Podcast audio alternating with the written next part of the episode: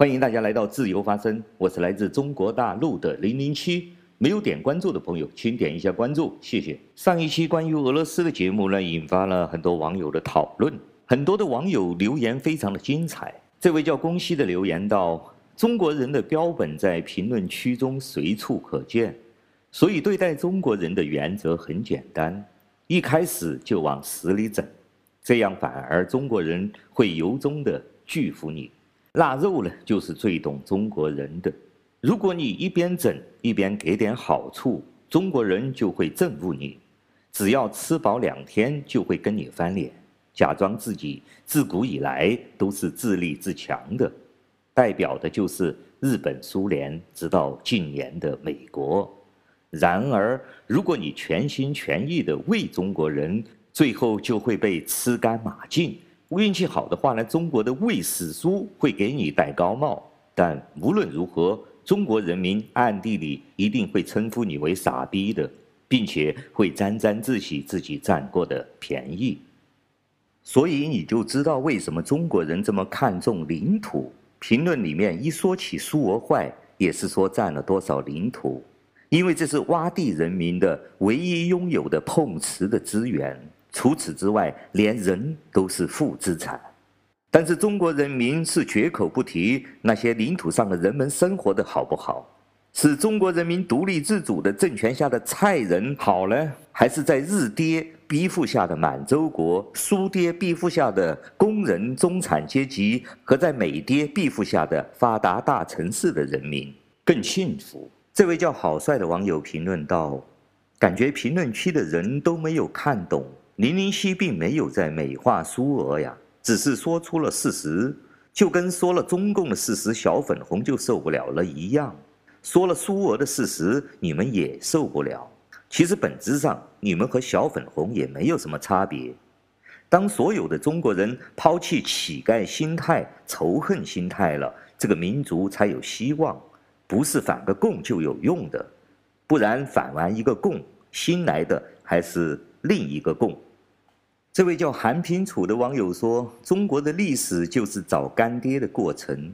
有一天自己也想做干爹了，可是还没有准备好。”还有一位叫安娜的说：“这一集呢，用最精简的视频和语言讲解了新中国就是俄罗斯培育而成的后裔。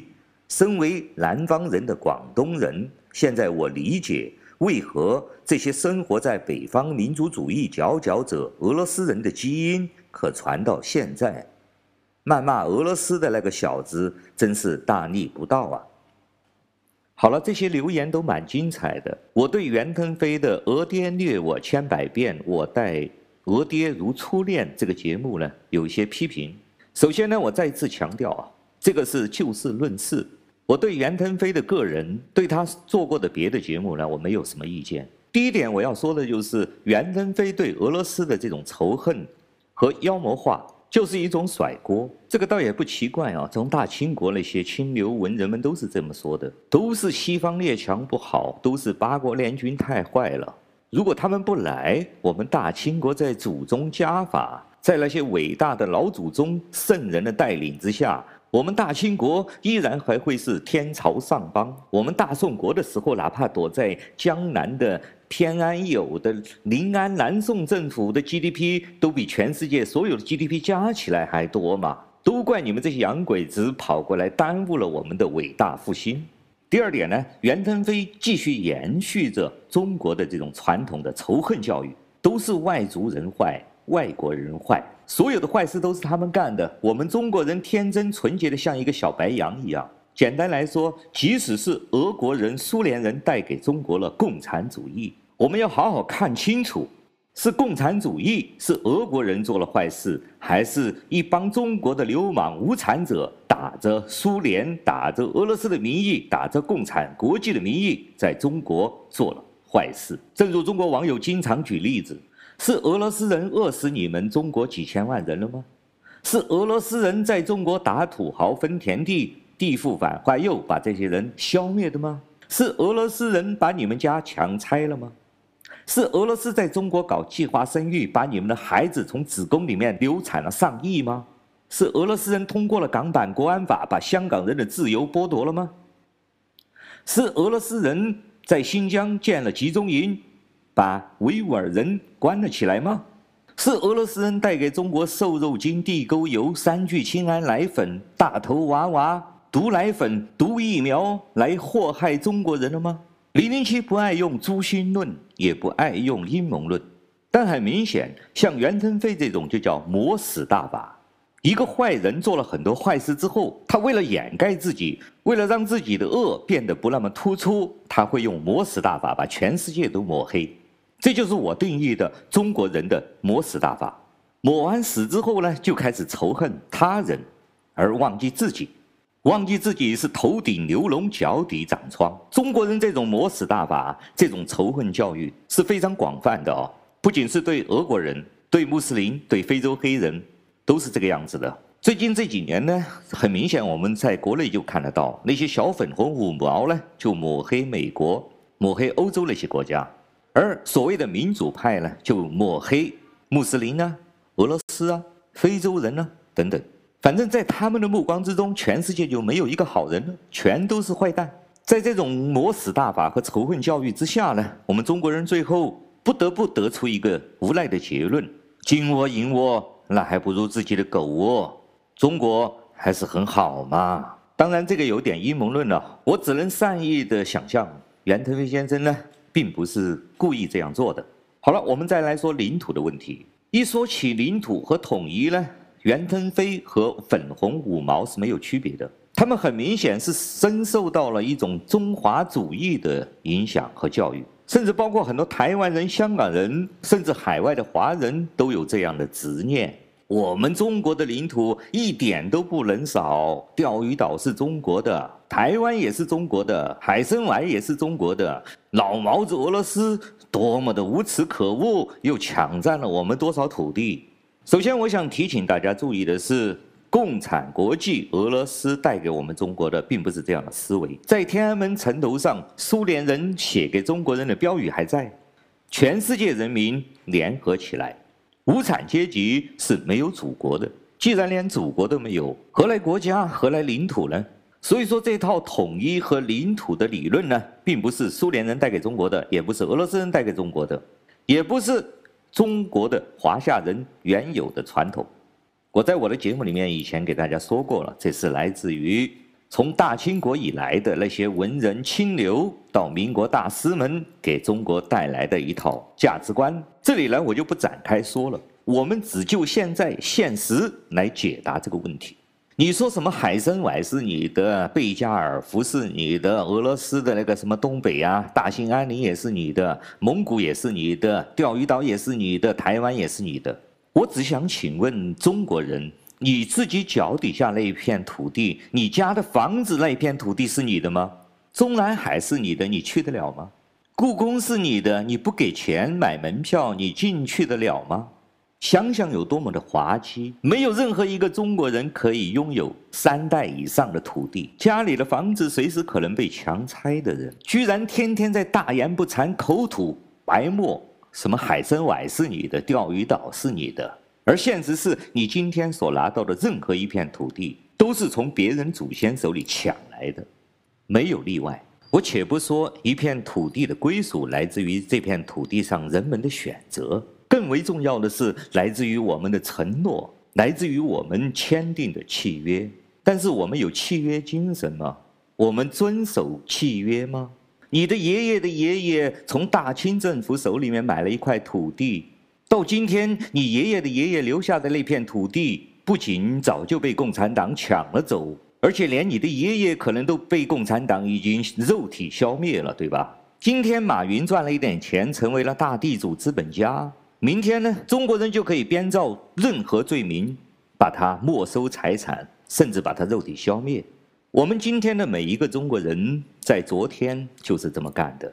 我们脚下的土地，我们所侵占的房屋，全部都来自上一代契约的撕毁、诺言的违背。好了，我想问大家：我们每一个中国人，既然又不想履行自己的契约，又不愿意遵守自己的承诺，那么自然而然，我们不可能拥有属于自己的土地。任何人可以打折。我在你这里要修一条高铁，我为了城市的规划，各种原因吧，就可以把你的房子拆掉，可以把你赶出你的土地。我们连这一点契约和承诺都无法完成，那么我想请问，我们有什么资格去要钓鱼岛啊，去要台湾啊，去要海参崴啊，去要大兴安岭，去要贝加尔福，去要蒙古国？即使你想去要回所谓袁腾飞所谓的俄罗斯抢占的土地，也不是不可以。007告诉你有6种方法。既然你主张是你的，那么你举证在法院、在国际法庭去诉讼，告诉大家一个事实：钓鱼岛就是这样通过法律程序划归日本的。第二个，你搬到那里去住，成为当地的公民，并且组建政党，夺得选举成为管理者，然后宣布回归中国，或者全民公投也可以啊。共产党、国民党就是这么干的。第三个，你组织人马军队去攻占、去占领，哪怕你像 ISIS 一样，像孙文、像黄兴一样都可以啊。第四个，找另外一个干爹，这个干爹呢必须非常强大啊，比俄罗斯还要更大的一个国家。让他们付出血的代价，帮你夺回这片土地。日俄战争就是这样的。第五个呢，在网上骂大街。第六个，教育自己的孩子永远记住仇恨，就像袁腾飞这样。中国人大部分的选择就是后面这3个，这就是一种懦弱者的选择，不是一个勇士的选择。正如我们今天天天喊美国怎么不和共产党断交，怎么不把共产党的家属从美国赶走，美国怎么不帮我们推翻共产党，美国怎么不帮我们实现民主，美国怎么不这样，美国怎么不那样。我想请大家扪心自问，撒泡尿好好照照自己，我们是不是五行缺爹啊？不仅现实中要找美国、要找日本、要找俄罗斯这样的干爹，即使跑到网上来意淫、来打嘴炮，都要找干爹。袁腾飞老师说了什么什么什么，张麻子老师说了什么什么什么，这不叫五行缺爹，叫什么？中国人还特瞧不起人，缅甸人很穷，他们肯定瞧不起。但是我想提醒大家，今天缅甸虽然遭受到了军政府的镇压，但是缅甸的人并没有去找干爹，没有天天喊哎呀美国人来救我们啦，欧洲人来救我们啦，你们必须帮我们把这个军政府给消灭掉，把民主给我们。缅甸人是没有钱，很贫穷，教育程度也好像没有我们中国人高，但是他们哪怕拿起砖头来拼命，也不会学我们中国人这样跪下来找干爹，更不会像袁腾飞这样教育他的儿子们，教育他们的子孙们，灌输大量的仇恨。80年前谁打了你爷爷？180年前谁打了你祖爷爷？1800年前谁打了你太太太爷爷？儿子们呐，你们永远要记住这些仇啊！我们天天要报仇啊！我们天天要喊啊！难怪有人说中国人的父亲叫孔乙己，母亲叫祥林嫂，生出来的都是阿 Q。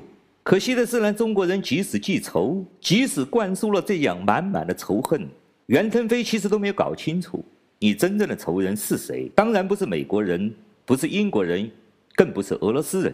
最后我来再告诉大家一个事实，这个世界的文明生态当然不是公平的，也并不是平等的，因为有的地方很富裕，有的地方很贫穷，有的文明程度很高，有的文明程度非常低下。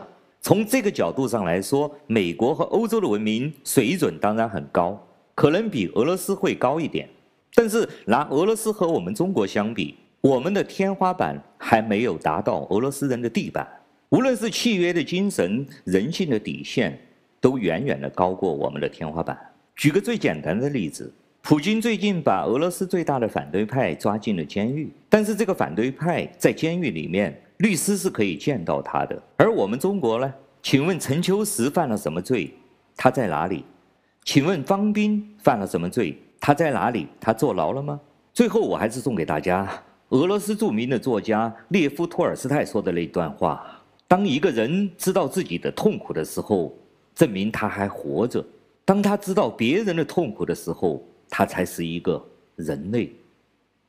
感谢大家收听007的自由发声，我们下次再见。